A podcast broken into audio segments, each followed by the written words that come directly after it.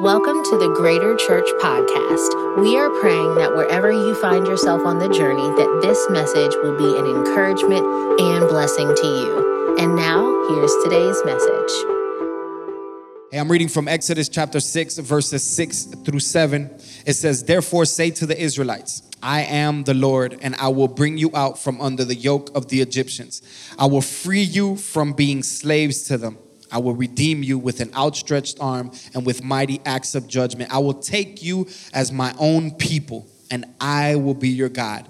Then, somebody say, then. Then you will know that I am the Lord your God who brought you out from under the yoke of the Egyptians.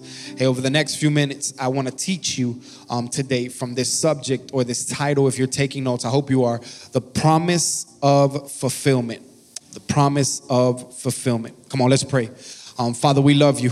We thank you for everything that's happening today, Lord God. We thank you for every word um, that has been shared here today, Lord. I pray uh, today, Lord, that we would walk out of here with an understanding, not of just our life being saved, not of just us on the process of sanctification, but Father, I pray discovering who we are, our purpose. But Father, I pray, Lord, that today we would walk out of here with a passion to make a difference, to do something with everything that you've given us, Lord. Father, we love you. We thank you for everything you've done so far, Lord, and we thank you for everything that you will do. It's in Jesus' name we pray, Lord. Amen and amen. Come on, somebody make some noise for Jesus in this place. Amazing. And yes. Hey, I was uh last Sunday, appreciate you, bro. Uh the um, it's been a while now, but I saw this article, maybe you saw this article and you read it. Um, it was this lady from Australia, and so she, and I think she actually wrote a book about it. Um, so she was a nurse, and um, she was a nurse for end time care, so palliative care with some of the older people as they kind of transition um, into eternity. Um, and she, she, she had this thought where she asked all of these older people, hundreds of them, what are the regrets? What regrets do you carry in your life? Um, such a great positive question. You know what I'm saying? Like this person's like about to pass away and you're like, hey, what do you regret in life? It's like, okay, thanks. I appreciate that. Um, somebody got to do it. And so what ended up happening was that she came up with five things that everybody kind of like everybody said the same thing which is crazy to think. These are people you know above an age and that are about to you know they lived a full life. And it's crazy to watch that five things came out of that. And i'm gonna read them um, from five all the way to one. These are the regrets that they had. Number one i wish that i had let myself be happier. I wish that I had let myself be happier. I wish, number four, I wish that I stayed in touch with my friends. Number four, I wish that I stayed in touch with my friends. Number three, I wish I'd had the courage to express my feelings. I wish I had the courage to express my feelings. Number two, I, this one's a biggie. I wish that I didn't work so hard. I wish I didn't work so hard.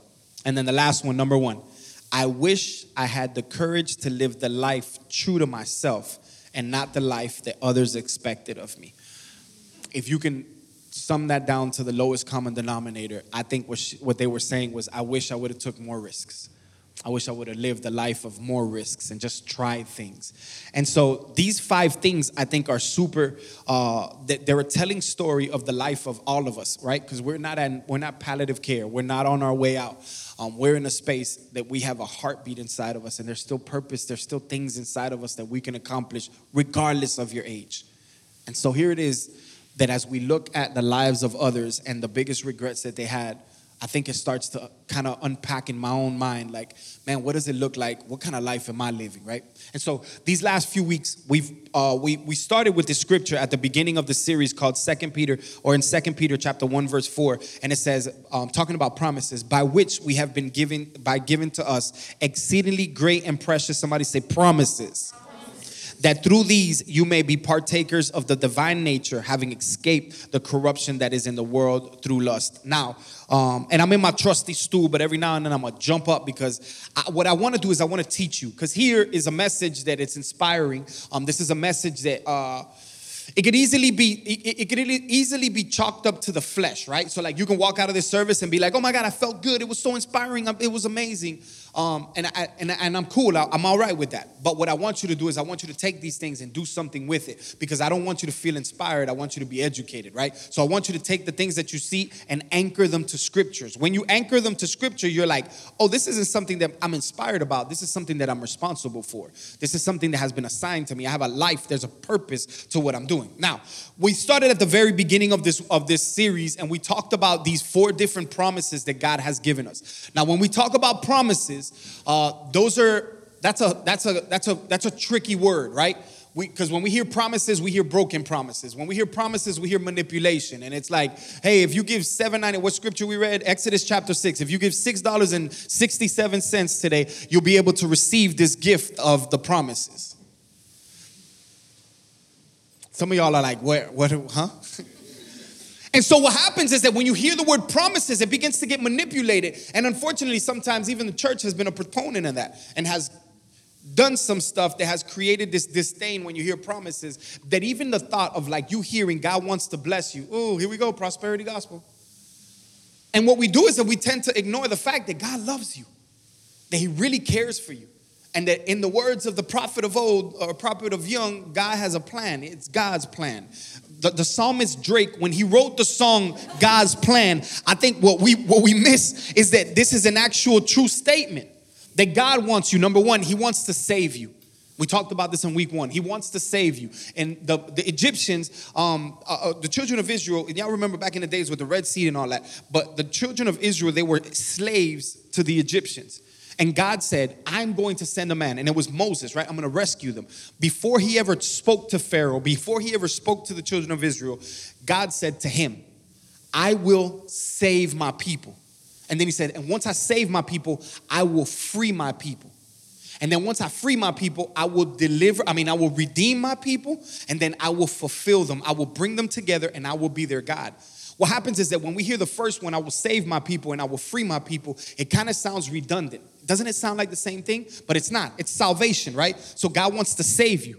But then he, it's not that he just wants to bring you out of Egypt, but then he has to bring Egypt out of you. The big theological word is called sanctification, where you begin to get discipled, where stuff starts to come out of you. Where you wanted to hit her with a two piece and a biscuit, you might have balled your fist up, but you said, I God bless you in Jesus' name. And you walked away because you're in the process of getting better. You wanted to respond one way, but the Holy Spirit just mud. Will you? God bless your heart. because you're in the process and you're growing. We're not perfect. Nobody's sitting there like, oh, I don't have issues. I'm blessed and highly favored. Shut up, bro. But we're in this space where we get saved, and then we get to this space where we start to deal with the stuff, but we really have to recollect and we have to think through some things, and then there's some work that's involved in it. And so we talked about, I'm not gonna belabor those two points because I, I don't want to. The distinction, though, I, I wanna create it because in the church, I just mentioned this uh, for a few weeks now because I want you, this is the hardest place for Christians to understand. Salvation doesn't have anything to do with you. You don't repent for salvation, you repent from salvation. Salvation happens by faith and by faith alone. Then the Holy Spirit lives inside of you and gives you the power to be able, the, the, theological word is regeneration. He helps you to be able to repent of your sins. Because if you try to do it, remember, you're just going in a cycle. If you don't ever get saved and you're trying to repent, it's called self help. You need God's Spirit, and then He gives you the power. So you get saved, and then you start the process of sanctification. You start to turn from your ways. You start to let things go. You start to really commit your life to Jesus. You go completely all in because the Holy Spirit is empowering you. He's living in and through you. But then we get to this place where, remember, I talked about it last week 60% of Christians never get to this third step. The third step is that of discovering your purpose. And the one thing that I always hear is, Cheno, I don't know what my purpose is. I don't know what I was created for. I'm saved and I'm dealing with my junk, but I don't even know what I'm supposed to be doing. Like, what, what's my purpose? And hopefully, last week, if not, go back and listen to it. Your design is always going to reveal to you your destiny, right? Here is the thought that God, Bible says in Jeremiah 1 5, it says, Before I formed you, I knew you. God had an idea of who you were, right? It, it says that He was knitting you in your mother's womb, He was putting gifts and talents, He put a call inside of you, right? And then He gave you a body and a soul the, the American dream or the American thought of things is saying God gave me a body and then a soul, and then He gave me a call. And then I, I got, oh, this moment where I walked out of my backyard and I was like, I know what I'm supposed to do. Bro, that's Disney. You already had that call living inside of you. And for you to understand what your call is, you understand what God has already deposited. So when you understand your design, who you are, then you understand your destiny, what you're supposed to do. And so I love because today in next steps we're gonna we're gonna talk about what it looks like to actually discover your design. Who are you? That's gonna show you what God wants to do in your life. And then today I'm gonna sit down on this stool because I already started. I already started. But today, what I want to show you is that there's a there's a fourth step, and that fourth step is sometimes the hardest one for people to take because it's easy to get saved. It's, it's not easy, but it's easy to start kind of learning who you are and start to, you know, get self aware and start to think, oh man, why am I doing this? And why do I, I hate this? Why is that? You know what I mean? And start to kind of deal with your life. But then there's that third step of discovering your purpose. And some of us in this room, we've already discovered what that purpose is. We know what we're created for. I had a conversation with somebody in Next Steps after service, and we were we were laughing because they were like, "Yo, I I just I'm an 18 year old, right?" But I love to teach kids. There's something about it with kids that I love it. Y'all heard me last week. I got kicked out of kids ministry. I got three kids. I don't like kids. I like your kids. I like for somebody else to teach your kids. Amen. And then I love to give them candy and spoil them. But my, but here it is. If you grab the microphone, you'd probably faint. Oh my God! What uh, people of God? Thank you for coming this morning. Um, today in Habakkuk chapter 4. You know what I'm saying? Like it just, but we're gifted in different areas. I can't do the things that you, the things that God has put in your life. I can't be the mom that you are.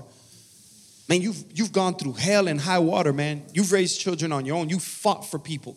That that is what God has placed, the strength that He's placed inside of you. But if I understand my design, then I understand my destiny. But then you gotta somebody say, do something about it. Y'all remember when we used to be, remember when we used to be kids? Some of y'all, some of y'all young jits, y'all know about this. Remember we used to we used to get in, in arguments at school? I remember when you used to get in an argument, you used to like do the whole little shoulder thing? And what would you say? Do son. do son. I feel like this is Christian sometimes. Do son. And there's people that are dying and busting hell wide open. And we talking about some do something. And there's the, the suicide rate it's crazy through the through the pandemic, the suicide rate was astronomical, more than it's been in decades. And now we're in a space where it's not just the suicide rate, but people actually and man, please understand, I'm gonna preach a whole series on mental health because I think it's important. There's nothing wrong with you if you do have mental health. Um, my eyes are not strong as they need to be. I have glasses. Nobody in this room is thinking, oh, he's weak because he has glasses. There's nothing wrong with people who have their brain is not working at full capacity. So I don't want to belittle it. But what I do, though, want to kind of emphasize and what I hate is that uh, people have identified with mental health issues. They ain't got no mental health, but they think it's the cool thing. I'm sad and I can't get out of my bed. Bro, you're lazy. Bro, get up. There's not, you don't need medicine, you don't need nothing. Drink a coffee, bro, and go to work. No, it's just my mental, there's no mental health, bro. Just stand there and do what the folks tell you to do and collect the paycheck. Sorry, I'm back in my soapbox. Let me sit back down, Cheno. Stop, man. And so, what, what happens though is that crossing over that, do something, I think we find ourselves in a space where a lot of Christians, that, that's where it gets hazy.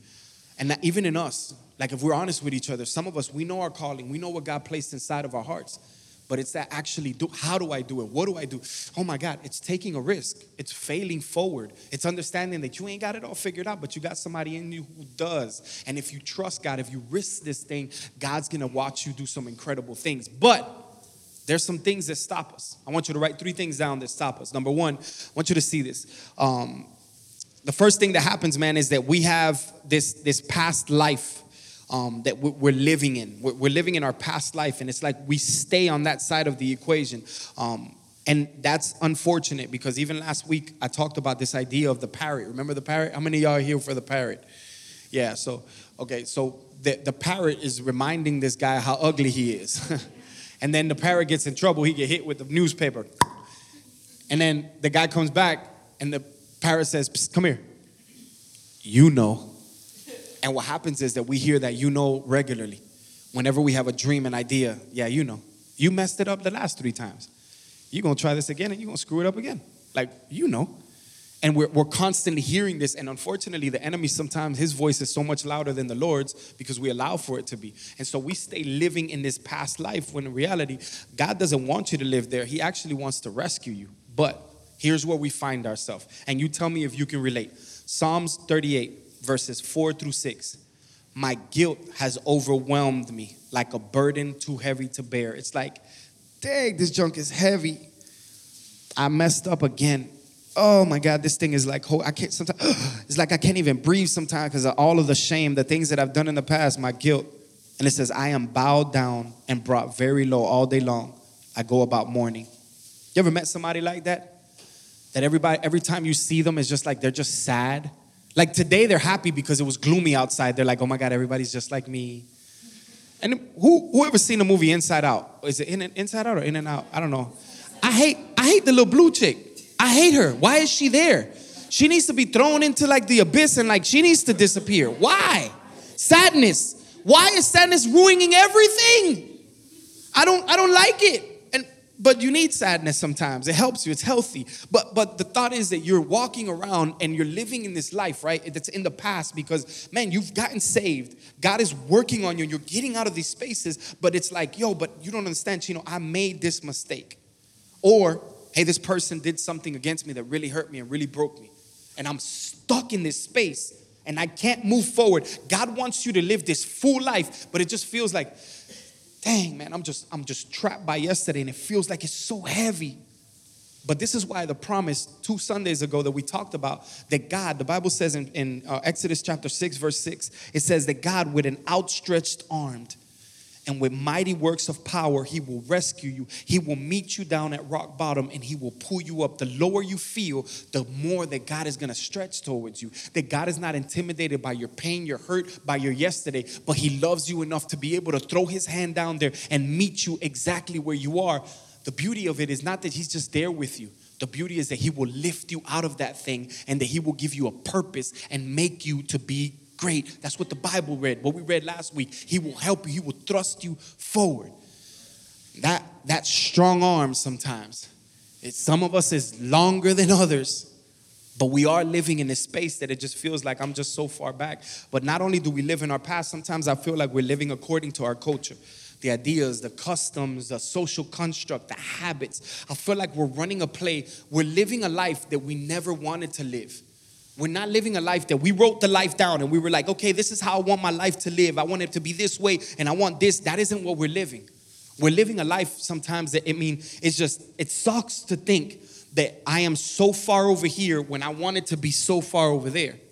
And the enemy has created this thing and culture, right? Like, really, like, culture has created this space for us to be able to find ourselves living right in the middle of it and whatever's cool, whatever's popular at the time, sometimes, not for everybody, but that's how I want my, my house to be painted. Or I want that type of furniture in my house. Or I want to make sure that my car looks like that. Man, in ministry, it doesn't change. Because you, I, on Sundays, I try not to even get on Instagram because I'm like, oh, he had way more people than I had. And so what happens is that we we we kind of put these ideas that we watch culture and trends and unfortunately sometimes even politically, man, we identify with things outside of the kingdom of God and we don't even believe all of it. We just believe some of it, but that's some of it. I'm ready to kill my auntie. I'm ready to cut my cousin. Don't come to my house. You ain't invited to the cookout. Like, I mean, just push everybody away. But I believe this much. This, oh, I don't know about all that. That's kind of weird. I'm not, we're not dealing with it. But this right here, we're going to talk about this to the point of my Facebook got fake cuss words in it, Christian cuss words. Because I'm mad, I'm passionate about this stuff. And we've allowed for ourselves to be shaped into, before there was ever a United States of America, man, there was a kingdom of God. There was a Jesus. There was a way that he did things. There was a love, a generosity. There was an excitement about watching God move in such a beautiful way that I feel like right now, sometimes we don't need, we don't even need breakthrough. That word breakthrough, that word used to be a, a, a, a button used to say the word breakthrough, and I'm talking about you can have that beef six, dun dun dun dun dun dun dun dun breakthrough, hallelujah. And it was like, and people go, now it's like a lot of people just live in a space of just comfort and familiarity that they're just like, I go to church because it's, it's what I'm supposed to do. Until that, that button gets touched. Then all of a sudden you don't live in the culture no more. Now you live in the culture of your knees and you're praying and you're seeking God. And it, you know, it's a beautiful thing. But man, we could do that living in great days, living in moments where everything is not the best, but it's not the worst. And we don't have to live by the constraints, uh, constraints of this culture, of what the American tradition has shaped us. Like, you gotta buy a house and you gotta have the right. And I'm not telling you, I own a house. You know what I'm saying? I'm not telling you none of those things. But what I'm saying is that we, we feel like we will bypass, hurt people, manipulate, excommunicate, cut people off to achieve that dream. That's not God's plan for your life. God doesn't want you to be shaped by culture. So I, I, think we're living in our past life. What ends up happening, what does not allow for us to cross over the threshold from understanding our purpose, what we were created to do, to actually living a fulfilled life, is that we're living in our past, is that we're living according to culture. But then I think the, the, the, the third thing is that we're living life alone. I, I think we're, the thing that hurts us is the thing that helps us and we don't it's sometimes it's hard for us to understand that right? But i mean it's so easy for like think about this for a second. I, I talked about this at the 930 i'm i'm walking into a trap. Y'all ready? Y'all got me? Look i'm walking into a trap. I'm in a trap. Oh my god i'm trapped. Huh? Don't worry about this one. This one this is not here. This is a wall. It's like metal. I'm trapped. I can't do nothing. Oh my gosh what do i do? What what do i do probably can walk out the very same day I walked in, right? Like I'm saying, I'm, I, there's a door, I just walked in through the door. What happens with us though is that offense, hurts, pain, and, and I, I, say this all the time, and I'm not minimizing or belittling what somebody has done to you. Please understand, I'm not being facetious. I'm not, um, I'm, I'm not sitting there making little of what they did to you. But what happens is that sometimes the very thing that will trap you is the very thing that will allow you freedom, and it's called people. But what happens with us is that we're just like, man, I don't want nothing to do with them. I want to figure this thing out on my own, and I'm, I'm built for this, and I'm made for this, and I, I, man, I don't need anybody in my life. I'm not gonna ask you to raise your hand, but you ever said that? I don't need anybody in my life. I'm good. I can figure this thing out on my own because you had to figure it out on your own. Because you've done it time and time again. And you've built a strength and a resiliency where you're just like, man, I don't need people. But people are the answer to the miracle that you've been so desperately answering. For you to cross over from one side to the other, you gotta have people in your life. There has to be, devil's plan in my own personal life, like the devil's not trying to attack me and my wife's marriage to be able to separate us only. Oh, I'm just gonna kill you. I'm gonna separate your life. You go this way. no, no, that's that's small-minded. The enemy wants me to be so broken from a, a divorce, a fracture my life so much that I will never trust another human being, that I will never look at another man or woman the same, that I will think that everybody's after me to hurt me, that everybody's after me to do something bad to me because this thing ended the wrong way, and because and the devil wants to create this space in my brain that begins to tell me I can never trust nobody else. It's small-minded to think that he just wants you to sin. He wants to destroy your life. He wants to sever you in such a way that you don't think that there's ever any hope to be able to get out of there because he has no hope. And if he has no hope, somebody say misery loves company.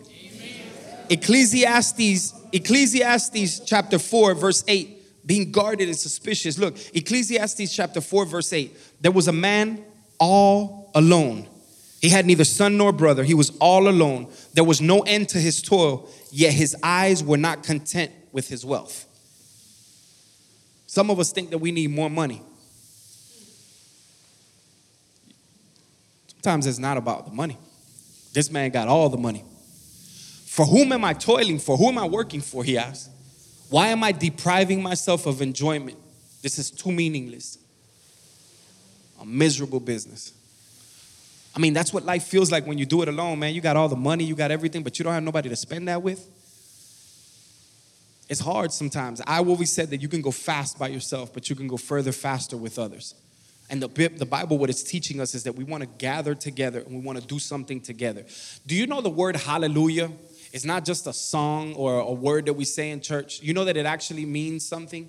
Um, hallelujah. And I know that depending on whatever preaching point the pastor wants you to you know get to um, they will use the idea of hallelujah um, highest praise you know what i'm saying like say it again But, but you know that the word hallelujah is actually not just a word that people say, but it's a lifestyle that people live. I'll show you. The word hallelujah is broken into compound word. Hallelujah. The word hallelujah is a call to a group of people to praise something or someone. This is a Hebrew word, hallelujah. And the word Yah is uh, an abbreviated for uh, uh, an abbreviated abbreviation of the word Yahweh. Yahweh is the only way that they can say which is the word. That's the, the Lord's the Lord's name is it's life, it's breath. But Yah is the word abbreviated. So when you put those together, hallelujah, what it's basically saying is let's gather a group of people together and let's praise the Lord together, right? So it's like it's a family together. Let's praise them together. But do you also know that that does doesn't mean it's just a word to say during a song or during a praise break or when somebody says something really good that you like or when you saw that check come in the mail or Wells Fargo forgave you that money. It's not just a hallelujah. It's a lifestyle. It's a group of people together living a life together that praises God. That this is something beautiful. This is the highest praise. I said something last week, and I may have said it. I may have said it just kind of in passing. Um, the uh, the ultimate form of worship isn't just necessarily you singing and raising your hands to God, but it's you demonstrating God's love to His people. That's an ultimate sign of worship. God loves it more when you help somebody who is broken, far from Him, to connect to Him more than He likes it when you just Hallelujah it, it's such it's much more and listen to me sing praises and love we love god and we worship here and we say hallelujah. Don't be sitting here and worship when we say hallelujah and say the pastor told me not to say hallelujah. Bro you're missing it. That's not what i'm saying. But i want you to live hallelujah. I want you to live a hallel life. Everybody go like this go. Take a take a deep breath just even with your nose just that's the life that we want to live a full life. Not this life that's just mediocre and i'm dictated by my past and by the way the culture and can I do this or can I do this? I'm worried about what man says and about what woman says and I'm, I'm constantly, I'm living in the, no, no, no, just a, this is the life that God wants you to live. Would you do me a favor? Would you raise your hand, everybody in the building? Raise your hand. Raise it high, raise it high, raise it high. Watch this. I do this with the team all the time. Raise it high. Now, here's the life that God wants you to live. I want you to stretch just a little bit more. That right there. That extra that, I mean, just that, put your hand down, you look weird. That extra, extra, like, uh, that life is the one, it's not problem free. You're not walking around hakuna matata, everything is great. No, all hell could break loose in your life, but you're not focused on the hell. You're so much more focused on the heaven maker. You're so much focused on God that the problems look minuscule. You're like, I know I'm going through this, but my God, I've been through this a few times. I understand this. There's something, you're living this full life. God wants you to live a life where you're saved. God wants you to live a life where you're free. He wants you to discover what you did, but He wants you to cross over that threshold and live this full life where life is not just chips and pieces that you get from people and from things. How does that happen? How does that happen? Exodus chapter 6, verse 7. We we read this included in the scripture portion that we read at the beginning. The promise of fulfillment, right? The four promises salvation, sanctification, redemption, and then the promise of fulfillment. It happens through two things. Exodus chapter 6, verse 7, it says, I will take you as my own people, and I will be your God. Then you will know that I am the Lord your God who brought you out from under the yoke of the Egyptians. Watch this two things. I will take you as my own people. God will rescue you, He will save you. God will sanctify you. He will begin the process in your life. He will help you to discover your purpose, but then He's gonna fulfill you. And most of the fulfillment is gonna begin by Him gathering you amongst people. He's gonna bring you around people everywhere you look at. I can show you at the very beginning of the Bible. The Bible says, "In the beginning, God created man." Right? And He said, "Let us man, let us make man in our image." At the very beginning, that make man in our image, they knew God. They knew exactly who God was. They had this, I mean, it was just beautiful. But then he said, You have dominion. Dominion means there's nothing over you. You're over everything. You are to till You have. Uh, you, you don't have to worry about or sit under a rock and be like, "Oh my God, I'm so shameful." They didn't have any of that. They had dominion over everything. They understood their purpose. Right? Here's what happens: the redemption before they were ever needing to be redeemed, they understood what their calling was. He was to till the land. He was to make sure that everything was fed. He was to name the animals. He had so many different purposes. But then he lived a fulfilled life because he did it. He named animals. He was in the land. He had, uh, Lord knows how much time before Eve messed up. That was at the beginning of the Bible. But did you know that at the end of the Bible, you still got the same plan that God has for our life? The plan for you to know Him, for you to find real freedom, for you to discover your purpose and make a difference. Here it is. God says, I'm going to, in Revelation chapter 21, if you're following us along in our soap reading um, on, the, on the app, you can go to the soap tab, or if you're on the website, you can go to the tab, and we have every scripture reading. It's about four chapters that we read a day. But yesterday's reading was Re- Revelations 21, and I love this because I, I want to read it to you. Revelations 21, verse 3 through 7, it says, And I heard a voice from heaven saying, Behold, the tabernacle of God is with men. God is going to be with us. We're going to know him intimately, and he will dwell with them, and they shall be his people. God himself will be with them, and their God. Here's how we find freedom sanctification. You ready? And God will wipe every tear from their eyes. There will be no more death, no sorrow, no crying. There will be no more pain, for the former things have passed away. Then he who sat on the throne said, Behold, I make all things new. Redemption, the promise of redemption. I'm going to make everything brand new. And he said to me, Write, for these words are true and faithful. And here's the fulfillment. Here's what we're all looking forward. Hopefully, here's what we're all longing for. And he said to me, Write these words down. They're faithful and true. And he said to me, It is done. I am the Alpha and the Omega, the beginning and the end. I will give you of the fountain of water of life freely to him who thirsts. And whoever overcomes shall, that word right there, you see it in every time that you see these promises. I, you shall inherit all things, and I will be his God, and he shall be my son. The idea that God will wrap us up together and that he will call us a family. This is what the church of Jesus Christ looks like, right? This is why we come to church. This is why we gather together as saints because you can be your own individual saint at your house reading your Bible. But there's something different when I have somebody alongside. There's times in my life, man, that I've been, I couldn't even figure it out. There were times in my life we were broke as a joke. And we were trying to figure out, yo, the, the church is looking rough, especially through the pandemic. Some of y'all were sending $2. God bless y'all. And during the pandemic, it was rough. And I had my friend Aniba, and Aniba was like, hey, Cheno, here's what you need to do because of the connection. Because we were friends, I was able to start a business because I had a conversation with this man. He started 38 businesses last month. And Aniba, he's the businessman of all businessmen. But because I'm connected to somebody at the church, all of a sudden our finances turned around. We were able not only to get anything from the church, we were able to bless the church in such a way financially where we were able to get through the pandemic together but it's because I was connected to people. And I could go down the story of different people who I know in this church, but because we've connected, because I have a family of people, not church members. That's why when you come to our church, even on our website, we don't do church members, we do family, because we need family to get across everything that we're doing. When that becomes real, it's like it's just that oh my God, fulfilling when you got people around you, when you know you need a date night and you got to call somebody, oh my God, hey, can you watch my kids? Yes, and I could trust them. It's family. Not only does he say, I'm going to bring you together as a family, but then he says, and I will be your God. Bring that scripture back up real quick. He says, I will be your God. The last one, Exodus chapter 6, verse 6 and 7, or second to last. It says, I will take you as my own people and I will be your God. So here's what God does He gathers us together as a family. He brings them from every tongue, every nation, every tribe. Jesus, last marching orders for the church go and be my witnesses in Judea, Samaria, Jerusalem, and to the ends of the world. We are to speak the name of Jesus. We're to tell of the gospel so that men and women can come and be a part of the kingdom of God, right? That's so we can be a family together. But then he says, once you're in a family, I'm gonna jump in the middle of this thing and I'm gonna help you and I'm gonna do this thing with you. So now all of a sudden we got God in the midst of our congregation. We got God in the midst of our dreams. We got God in the midst of our family. Do we fight, argue? Yeah, probably. A little bit. I ain't never argued with nobody in church. But there's something about the moment that God gets in the middle of this thing that it starts to change, it starts to help you. Uh, my kids, how many y'all remember when you were young? And it, you probably still do this now. We don't judge you. But remember when maybe you lived upstairs or maybe your room was down the hall. Aaron, you remember you, you turned you turned the lights off and everybody you just you just ran to your room. You probably still do this. Some of y'all fellas, y'all be doing this now. You either turn the lights off and you run up the stairs, there's like something chasing you. But but but or or you turn, and if you spiritual, spiritual, you turn off the lights and in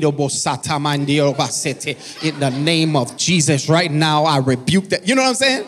And like the darkness is chasing you. It's like, yo, my kids, my kids are they're they're about six feet tall and they play they play football and they're you know brave kids. They want to boo up and I'll knock you out. Um, but but my kids, it'll be late night and I'll say I'll, I'll say Daniel, I'll tell them, hey, do me a favor, can y'all throw out the garbage? No, Dad, come on, man. Bro, throw out the garbage, bro. Dad, I just threw out the garbage last week. throw the garbage out. But oh my God, Dad, look, it fits. We could put more stuff in there, like squeezing it down. Bro, throw out the garbage. Dad, I, man, oh, you always call me. Why Levi can't do that? Why I always gotta do that? Why it always gotta be me? Only the parents are laughing right now. And why is always gotta be me? Why do I always have to do this? And I'm like, bro, why? Just go downstairs and throw out the garbage. I'm like, why don't you want to throw out the garbage? Because that is always me. Bro, why don't you want to throw? Because it's dark outside. I said, I said, bro, you're scared of the dark? Dad, come on, man. It's dark outside, man. It's nighttime. What if they kidnap me? They gonna give you back and they gonna pay me. they go, Amber, they gonna give me money.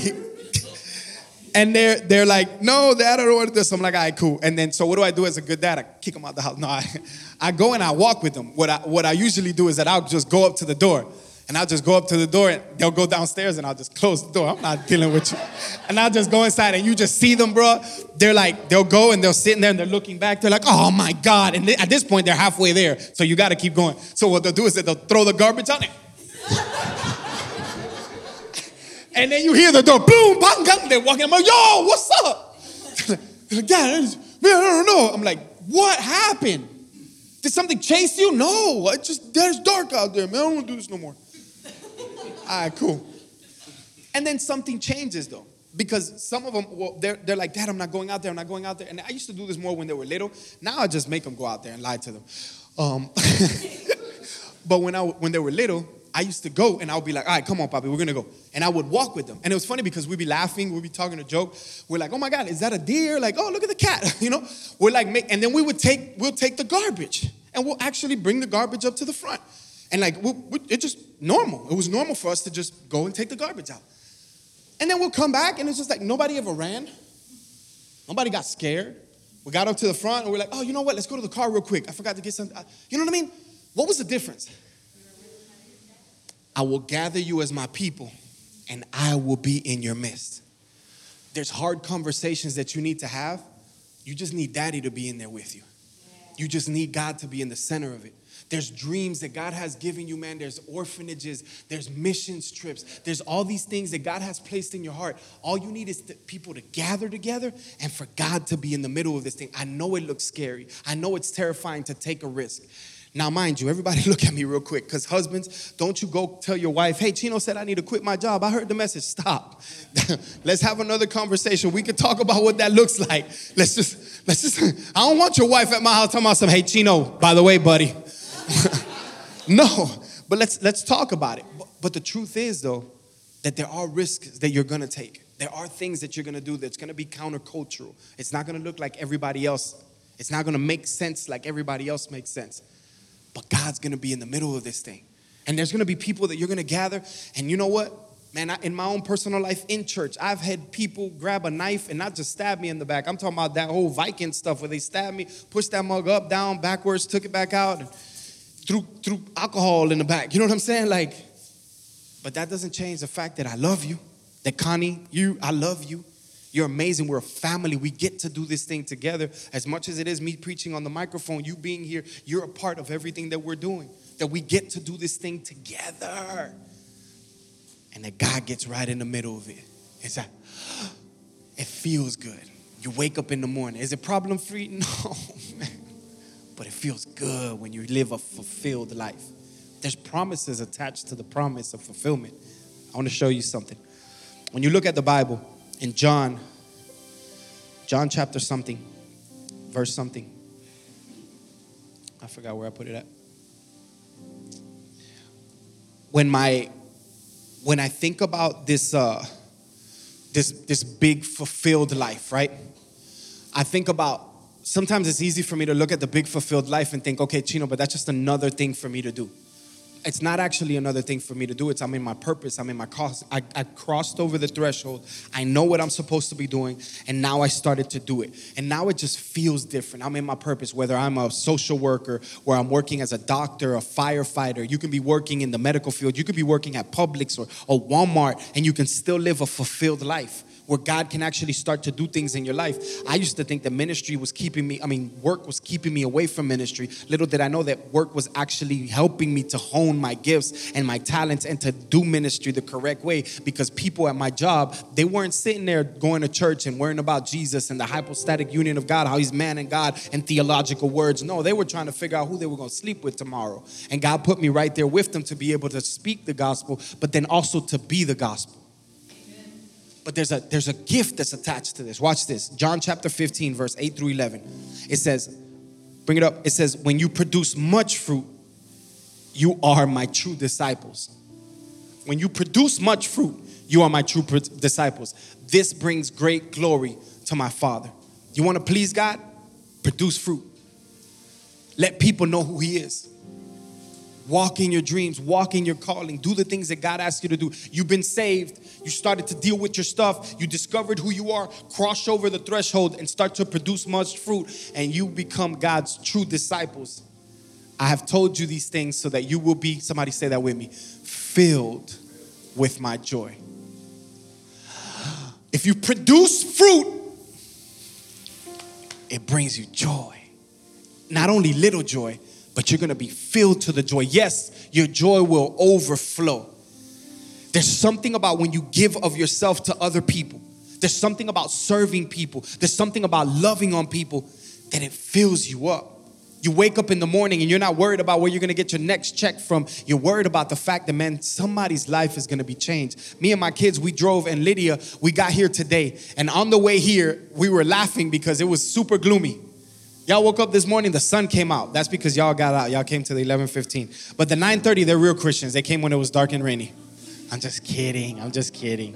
I'm just kidding. They a different type of Christians. But I, I drove with my kids and we were like, man, it's so like it was just nasty. I told Lydia, I said, this one of that watch online blanket, under the blanket type Sundays. You know what I'm saying? I'm like, I hope our online numbers don't go up too much. But then I just thought, oh man, I can't wait to man, somebody gonna find Jesus. I had several conversations with people this week that told me the message from last week affected me and helped me to do this. And man, I started to do this and I took a step and I, and I started saying to the kids, I was like, yo, people are gonna come to church today and they're gonna come expecting nothing just to come to church and they're gonna walk out and be like, yo, I'm ready to kill the devil. Like, oh my God, I'm so excited. And I started to make it fun. Even my wife, she made it fun. Waking up teenagers on a Sunday morning, that's the devil, bro they make you question your salvation and like like i mean borderline like your freedom. You know what i'm saying? Like you're right there like boy if you don't get up from this bed right now especially church kids. My wife got in the bed. She tickling them and make there's so much joy and stuff happening in our house in a gloomy ugly day. It's a it's a fulfilled life man. It's a fun life. You can make that happen. Deal with your junk. God i don't got it all figured out. I'm a, I'm a mess and i'm broken but I need you to save me. And God will save you. But then you get to this space where you're just like, God, I'm, I'm, I'm, I've gotten saved, but man, I can't stop watching porn. God, I can't stop drinking. God, I feel like I still hate my dad. I can't believe he did that. I can't believe she said that to me. And you got to get to the point where you allow for the Holy Spirit inside of you to start helping you to mind these things out. Be real. These things are real. They're, man, this is this is hurting me and it's killing me. I, I, I need to be self-aware but then I need to start chipping at these things. And God starts doing those things. And that's what I said. You, you go to, she said something to you and you almost took your earrings off. You were like, what? And then you just, oh my God, God bless your heart. And you start to watch as, man, that sh- stuff was crazy.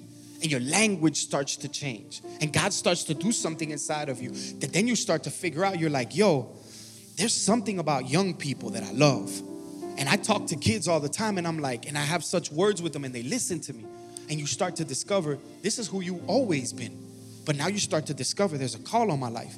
Like, man, do I start a school? Do I work at a school? Do I start a youth ministry? Do I join a youth? Like, there's something about young people. I love watching a 16, not me, I love as a girl, I love watching a 16 year old girl who's about to ruin her life, and I can tell her, hey, girl, I ruined my life. I had an abortion, I had this, I had this, but look, this is how God has restored my life. And all of a sudden now that girl's changing because of your story. You you know that that you discovered what your purpose is, but then you jump into it and you start to do it on a daily basis. I watch smiles of people when I walk here, and some people get here way earlier than I get here.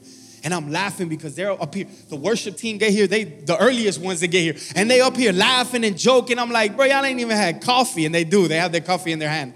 And they're just laughing and joking and just we're living a fulfilled life. I drive by sometimes and it be, it's hot. It's hotter than a summer day in hell out here in Georgia sometimes. And I be seeing Joe, and Joe be on that lawnmower out here cutting the grass, and I'll beep at him, beep, beep, beep. He got this smile from ear to ear. Ah, sweating. He's white, but he green because he got all the grass on him. And he just waving. I mean, just just having a, because it's just a fulfillment. It's something about the moment that you step into the calling of God and you start to do it. It just changes. You feel it, man. Your joy, it just begins to overflow. Man, I want this so bad for you. I want this so bad from you. We took five weeks to unpack what this looks like because these four promises are available to you. They're real, and God wants to give them to you. But you got to take them, and you got to take the steps to do them. Number one, you, you get saved, you know God. Two, promise of sanctification. You find freedom, start to deal with your stuff. Number three is the promise of redemption. We call it discover your purpose. That's what we're created for. And then number four is the promise of fulfillment. And that's when you begin to make a difference. When you walk through our church, you'll see know God, find freedom, discover purpose, make a difference. We're all about kicking you in your donkey, King James, so that you can walk forward one more step. Walk forward one more step. Because when you get to this pace of fulfillment, your kids will like you more. your wife will love you more. This nation will love you more. Because in a fractured, broken, and divided nation, it's beautiful to watch men and women who, regardless of skin color, religious or, or I'm sorry, political affiliation, backgrounds, when they watch us link arms, they don't see that on TV. They try to divide that, but the church is undivided. We're unified. We're unified in one mission, one call. We got the gospel. We're trying to make a difference, y'all. We're trying to make a difference, and this is what it looks like when we do this thing together. For some of us, we're on this journey and we're finding ourselves in different spaces, and we don't rush anybody in any of those to any of those spaces. We man, just work out your salvation. We're with you. We're on this journey with you. But there's people in this room that when I read Psalms 38, when I read Psalms 38, it kind of felt how your life feels. Psalms 38, verse 4 and 6 My guilt has overwhelmed me like a burden too heavy to bear. I mean, it's not physical weight, but man, you feel it. It just, dang. Know, I did it again. And I, I screw, man, I've made, you know, I've done some stupid stuff, man. I'm, and it just feels like it's a weight. And it feels like you're bowed down and you're brought very low. And it's just like, dang it, man. Every time that you try to step up and stand up, it just feels like, dang, like this thing just weighs you. Because when you wake up in the morning, you might not physically look like that, but your mind is going 50 miles, 150 miles an hour because you're thinking, I can't believe I did that again. I have to tell her eventually. I, I, I know I, and, and you're just weighed down by this guilt. Today, there is a God that we just read in a few scriptures, Exodus chapter 6, verse 6 and 7, that He wants to grab you and He wants to pick you up. He wants to pull you out of the miry clay. He wants to snatch you out of the muck and mire. He doesn't want to leave you there. He wants to make you great. He stoops down to make you great. He stoops down to pick you up. That is a promise of salvation. And for some of us who are in this room right now, that's where we have to start before we ever take any of the other steps, this place right here is where we need to start, where we give God our heart, we give Jesus our life, where we take the promise of salvation. He will save you. How? How much do I got to pay, Cheno? What's the installment? Here's the installment plan Romans chapter 10, verse 9. Two payments. If you confess with your mouth that Jesus is Lord and you believe in your heart that God raised him from the dead, that you shall be saved. That doesn't mean church member role. That doesn't mean that you got to come up to a front of an altar. That means that in your own heart, you confess with your mouth and you believe in that mug. And then you shall be saved. Then you start the process. Then it starts to kind of walk out. And then things start to look cool. Things starts to be fun, but it begins with salvation. And today I want to give you an opportunity. If you haven't called on the name of Jesus, it's a promise that's readily, easily.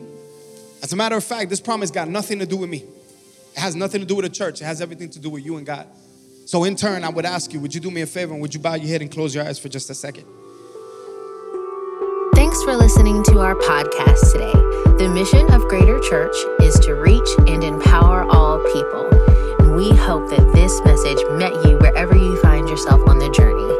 If God is using this ministry to impact your life, please head to our website at www.greater.church where you can read a message from our pastors, partner with us by giving online, and learn more about what is happening in the life of our church. And don't forget to subscribe to our podcast and follow us on